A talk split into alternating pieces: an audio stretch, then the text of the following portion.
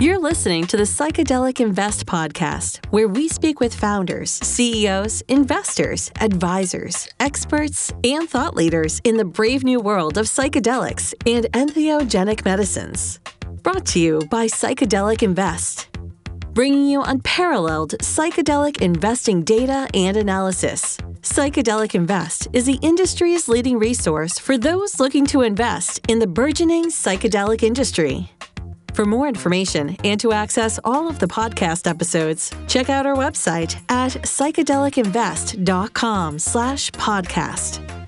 And now, here's the host of the Psychedelic Invest podcast, Bruce Eckfeldt. Welcome, everyone. This is the Psychedelic Invest podcast. I'm Bruce Eckfeldt. I'm your host. Our guest today is Samuel Becht. He is founder and CEO at Delix. We're going to talk to them about two different products that they've got going on. One they've worked working on for a while. One is kind of new and exciting, quite innovative. Uh, I'm I'm really fascinated by this conversation, not only uh, from the kind of psychedelic view in terms of what they're trying to do and and try to and trying to help the community and patients with outcomes and benefits, but also the tech and how they're approaching it. This is kind of a a nice Venn diagram overlap of my worlds in tech and psychedelics. So I'm excited for this. We can get geek out a little bit. But I'll let him kind of describe the products that they've been working on and the new ones they've got coming out and why they've approached the market this way, what they hope to achieve, and really the full story. So I'm excited about all this. With all that, Samuel, welcome to the program. Thank you, Bruce. Yeah, it's a pleasure. Why don't we uh, Why don't we start with background? I always love kind of hearing how people got into the space. I guess how did you get into tech, into data? How did you get into psychedelics? What's the backstory? Yeah, absolutely. I think um, uh, let's st- let's start with how I got into psychedelics, which is uh, quite a while ago. Some would argue that it may have been a little bit too soon, as I was still in my uh, in my teens. But I have actually been using psychedelics as um, as a spiritual tool for myself when I was quite young already. And I figured that not just as a recreational substance, but really as a mind ex- expanding substance at the time with psilocybin, I was able to really develop myself into the human being that I am today. And it's played a major role in my development and the choices that I've made yeah. throughout the last decade. A couple of years ago, actually, as COVID hit in 2020 in Europe, I was in India and I was at a Vipassana retreat. And as I exited the Vipassana retreat and turned my phone back on, I realized that, that COVID hit in Europe yeah. and things were crazy. And yeah. so I went back early, moved to Berlin, and um, and started thinking about how I could help people basically improve their mental health. And yeah. uh, and it was a, an easy one on one because I knew what it had done for me, how psychedelics have been helping me to stay balanced and and so that's kind of where it started. And uh, at the beginning, the idea was to uh, to start a retreat. But my background is not in uh, in mental health, and so uh, I went looking for people that are experts that could help me there. And uh, I figured out that was that was quite difficult for me, even doing extensive research to figure out what's the difference between a shaman and a facilitator and a trip sitter and a, Yeah. a psychedelic assisted psychotherapist, right? And so um, then eventually we started building a, uh, a platform to connect what at the time we called guide seekers and practitioners in order for people to be able to find the right practitioners. Yeah. There's a couple years back. Right now, there's a couple of those platforms around. We found that both on the supply and the demand side, there was not enough volume, and so we started checking how can we be more relevant, Yeah. and um, and that's how we started. Uh, that's how we started Delix. And um, at Delix, initially, we built the Dose app, which is a microdose tracker initially for people themselves to figure out does microdosing work for me yes or no because we found that lots of people didn't know you know how to set an intention figure out what protocol to choose et cetera et cetera. And then also look at the outcomes you know okay i've done this for a month now but is it actually working for me? So we built that tracker and there's uh, about 8000 people on it now. We're still building it. We're iterating on it every day. And so essentially what we're doing is we're gathering data in order to figure out for people individually does microdosing work for me for their coach or therapist to see how microdosing helps in the therapeutic process and we're also collaborating with certain with partners that want to get more insight in in the data of what microdosing does for bigger populations Interesting. I'm, I'm curious in your original uh, kind of experience with psychedelics. What what how did it actually come up? Like how did how did you learn, or how did how did you approach psychedelics, or how was it introduced to you? And what do you feel it actually did? Like what was your personal experience in terms of kind of the experience and the benefit of that, and, and what change actually happened, or what what how it led to kind of changes for you? Like what was your what was your personal learning? I think, uh, Bruce, I, I, mean, uh, many learnings, but uh, that first experience, I was actually 16 years old, experimenting with a uh, with a lot of different uh, things, including yeah. substances, and um, uh, some of them mind expanding, others yep. less so. And um, actually, with a couple of friends, we we got some mushrooms. I'm from Amsterdam at that time. We were still able to buy mushrooms here. Uh-huh. Uh, these days, truffles are still legal, uh, yeah. which also contains psilocybin. We got the mushrooms. We were very naive of about what was going to happen, but we yeah. had uh, we had heard to make sure that we had some sugar present for if it was too um, too intense. And uh-huh. that was about it. And we and we started, and yeah, yeah, and um, and so I think one of the things that struck me most in that experience is that I uh, started experiencing that actually the space between me and my friends, the physical yeah. space between me and my friends, started to um, to dissolve, and therefore also the metaphysical space between us started to dissolve, and I started yeah. feeling very connected. Yep. And um, yeah, at the time, I was quite um, a rascal and uh, that was kind of a, a pivotal moment for me yeah. where I felt like, oh, wait a second, you know, we're all cut out of the same wood, mm-hmm. and uh, mm-hmm. that's what initiated initiated the first changes. Yeah, yeah, it's fascinating. I just I always like people's first experiences with psychedelics can be, you know, incredibly powerful, also quite varied. Like, you know, some people it's you know soothing and relaxing. Some people it's super insightful. In this case, you know, this kind of connectedness. Yeah, just go sort of shows the power of the medicine and and what what can what can actually be done with it. So how I guess so so you're now kind of in this more business context. What I mean, what do you hope to achieve? Like what what's the ultimate goal for you in terms of, you know, working on these tools, you know, helping these people with this these substances? Like where what's the end state that you're hoping for or what's the impact you're hoping to have? Essentially, we want to scale accessibility to the responsible use of psychedelics and the goal here is to make sure that not just those people that go to retreats or clinic clinics yeah. get access to integration therapy, but it's actually people that may not have the resources or not have the knowledge, the legal ability to go to such a clinic or retreat, which is still 95% of psychedelic users, right? Yeah. And uh, provide them with harm reduction tools that allow them to use psychedelics responsibly. And so in five years, I want to be able to to say that we'll have helped 10 million people to do that. Mm-hmm. That's great. I love I love the BHAG. Uh, so I guess what's the core challenge that you feel like, or the problem that you're trying to solve for people, right? It, like if, if you look at you know the, the goal of helping these people use these substances for you know positive kind of benefits in their lives, transformations in their lives like how, as you kind of looked at the challenges they face or the problems they face, which are the ones that you felt like, hey, look, I think we can really help them, you know, using kind of tools and technologies approaches that we have. What are the ones that you felt, hey, like we can really address these? And are there any that you were like, hey, like th- these are real problems, but it's just not, we, we can't deal with that or we can't, that's not a, a fo- that's not going to be a focus of ours. Hmm. Yeah, absolutely. Personally, I, I love a challenge. So whenever I feel that there are things that are needed in the space and I'm I'm very passionate about helping people here, I want to see if there's a way that we can do it. But obviously, you know, we're not a biotech company, so we won't start generating substances or doing any anything like that. But one of the really important things I feel when it comes to integrating a, a psychedelic experience is a sense of belonging and a sense of community. And actually, what we see in many people that engage in psychedelic journeys that once they get back home and they're back in their regular kind of regular life with their regular behaviors and you know back in the rut the effects wear off. And so, one of the challenges here is how can we make sure that when someone goes to retreat, goes to a clinic, or they take psychedelics by themselves, and they have this beautiful experience where they experience the divine or or they have an experience which is actually not very favorable. Yeah. You know, how can we allow them to feel that they're not alone in dealing with this?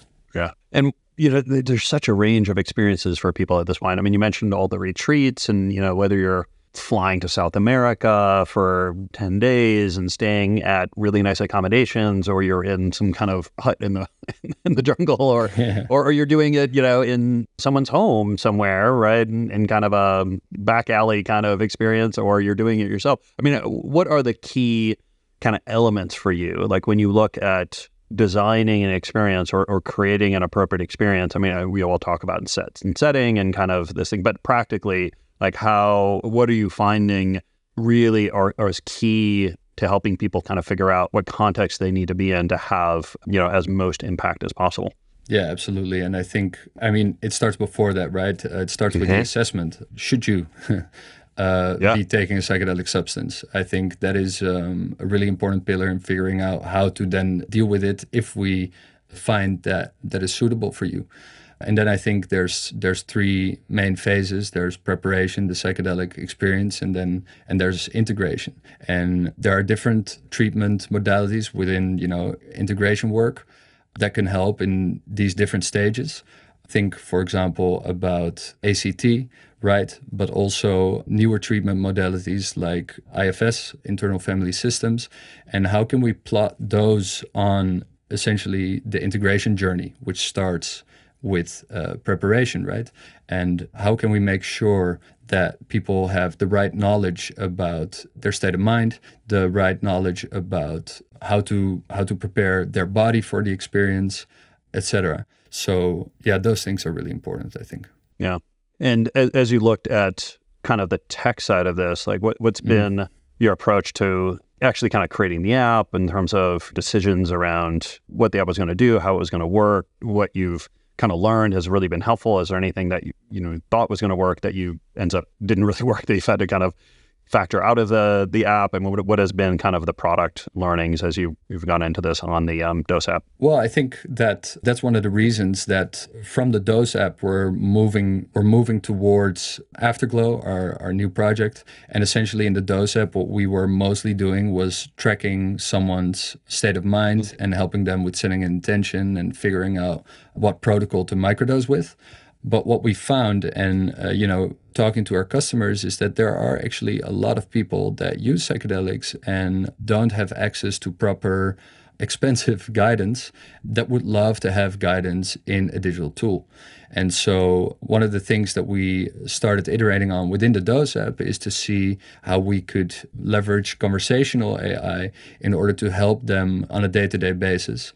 And that's also one of the things in Afterglow in which we are really a guiding force for someone going through a psychedelic experience is the use of artificial intelligence in order to make an impact on someone's state of mind. Yeah. So uh, I guess talk me through, I mean, conceptually, I get the idea. Talk me through the actual implementation. Like, what have you learned in terms of what a conversational AI guide kind of mm-hmm. needs to do, what it needs not mm-hmm. to do. Like, uh, mm-hmm. like there's, there's, I'm sure there's complicated details in a lot of that that I'd be mm-hmm. curious to get some insights on. Mm-hmm. Yeah. So, what we know right now is that if we use artificial intelligence, for example, you know, large language models, mm-hmm. and uh, in order to converse with people on an app, but these people are in quite a vulnerable state because you know their state of mind may not be optimal, which is yep. exactly why they engage with psychedelics. Yeah, yeah, exactly. There is a really big risk that if an error occurs in uh, the way that you interact with someone that there's you know negative consequences. So essentially we're looking at ways to mitigate those risks by making sure that at this time there's also a manual component making sure that uh, there's checks and balances, and that we basically program the AI to only be able to provide certain um, advice or, or certain feedback, which is then based on essentially an input that we have created, which is rooted in, in a couple of different treatment modalities, so that we know that the exercises that we propose when we measure how someone is is feeling at a certain time is always accurate. Yeah. I can see the dilemma.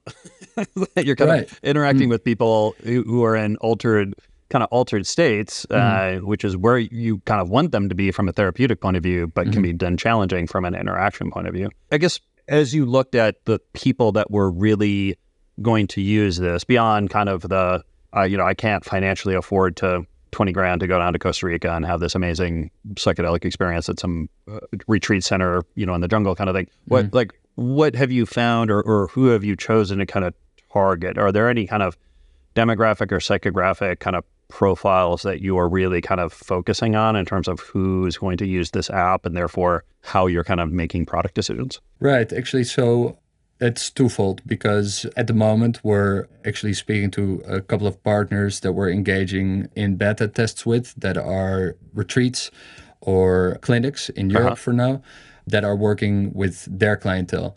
And so essentially what we're trying to do is we're trying to optimize the app in order for them to be able to gather the right data in order to be able to optimize their care delivery, right? So that's one. And on the other hand, we have now about 8,000 users on the Dose app, which we're continuously asking for feedback and figuring out which of those people would also be interested in the Afterglow product, uh, product so that we can take learnings from them. And at the moment, this is just very qualitative uh, user research that we're doing. Yeah. And what are the um, what are the big unknowns that you have right now as you're kind of looking at either business strategy, where things are going, or product strategy? What are the kind of uncertainties or the things that you're trying to kind of a- answer? You know, whether it's market or product or kind of overall environment issues.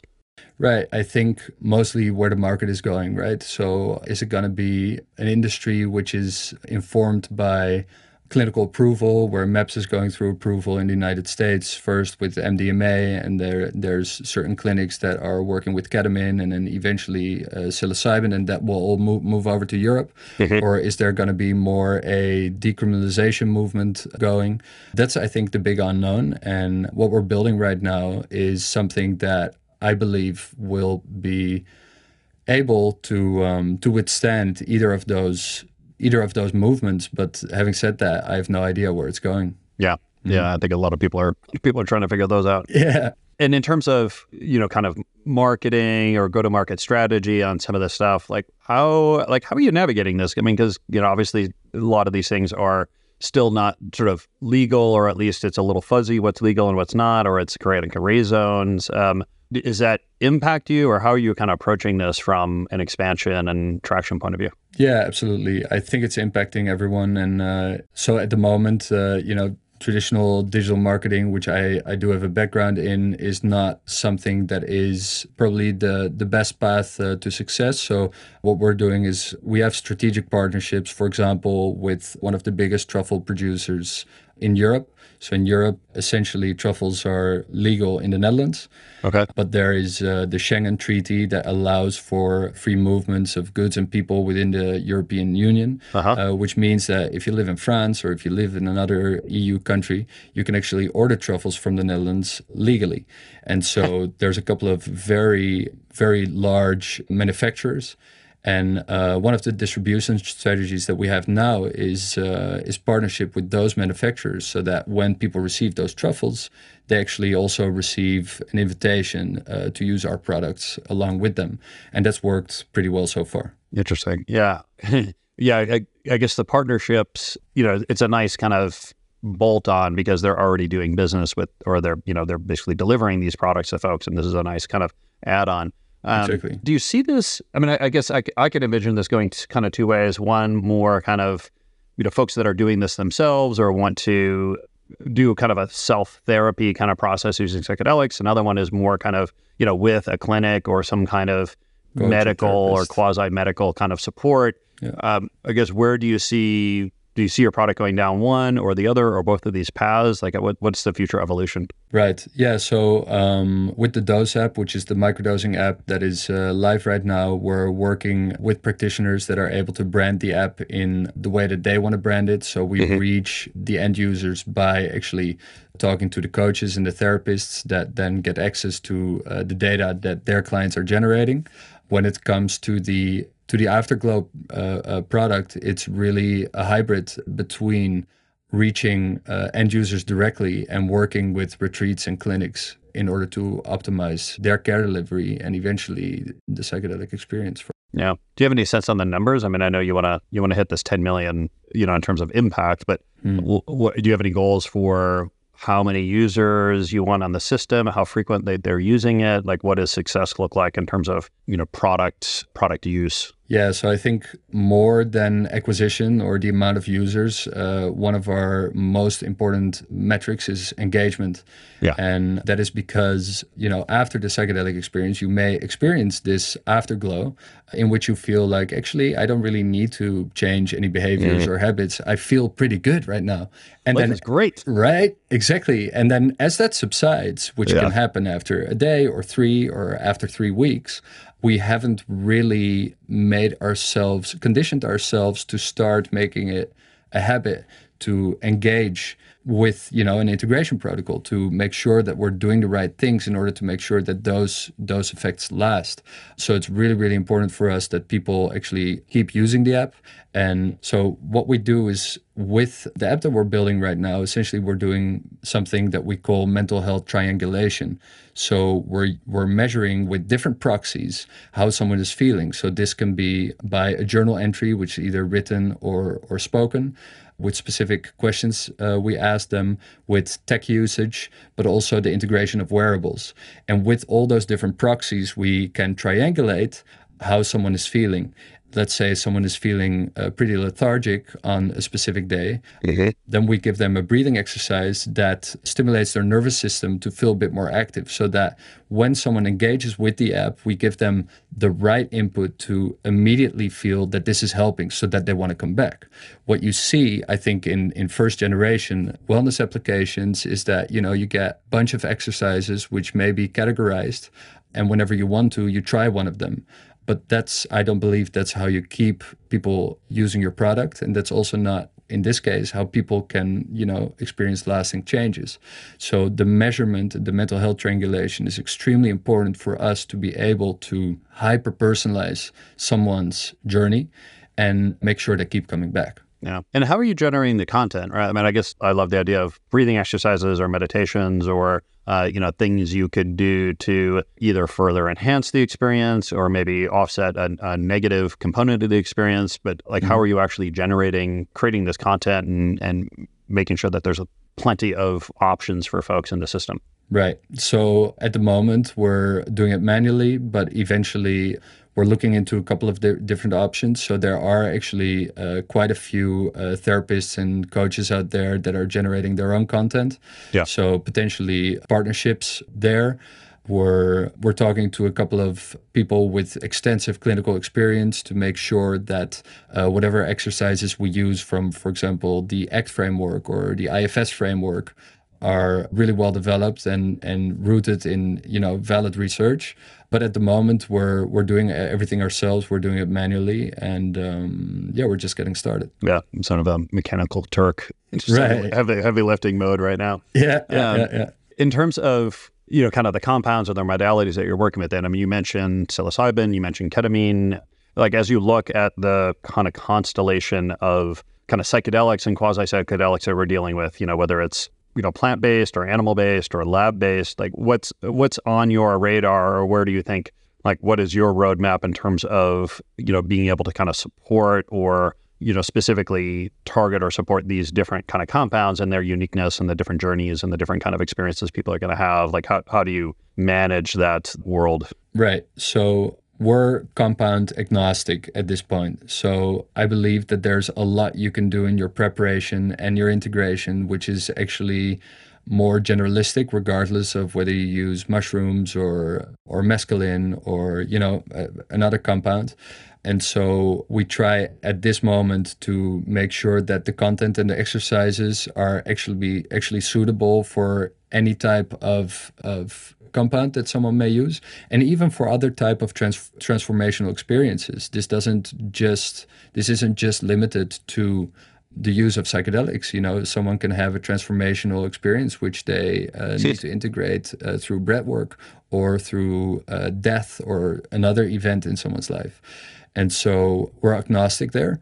Having said that obviously when we go uh, when it turns out that we're going more in the avenue of decriminalization, we would be focusing more on um, natural occurring um, uh, substances, so earth medicine, as I like to call them. Mm-hmm. But we're also very open to work with biotech companies that are looking to to improve the efficacy of the substances that they're bringing to market. Yeah, interesting. Sam, this has been a pleasure. If people want to get more information on you, on Dose App, on Afterglow? What's the best way to get all this information? Absolutely. So please go to afterglow.ag, uh, which is our news project, which is really focused on preparing for the psychedelic experience and integrating psychedelic experience. Great. I'll make sure that the links and everything on the show notes here so people can get that. So it's been a pleasure. Thank you so much for taking the time today. Thank you, Bruce. Appreciate it. Thank you for listening to the Psychedelic Invest podcast. If you liked this episode, please be sure to leave a five star rating and leave us a review. You can find more episodes on all the major podcasting platforms and our website at psychedelicinvest.com slash podcast.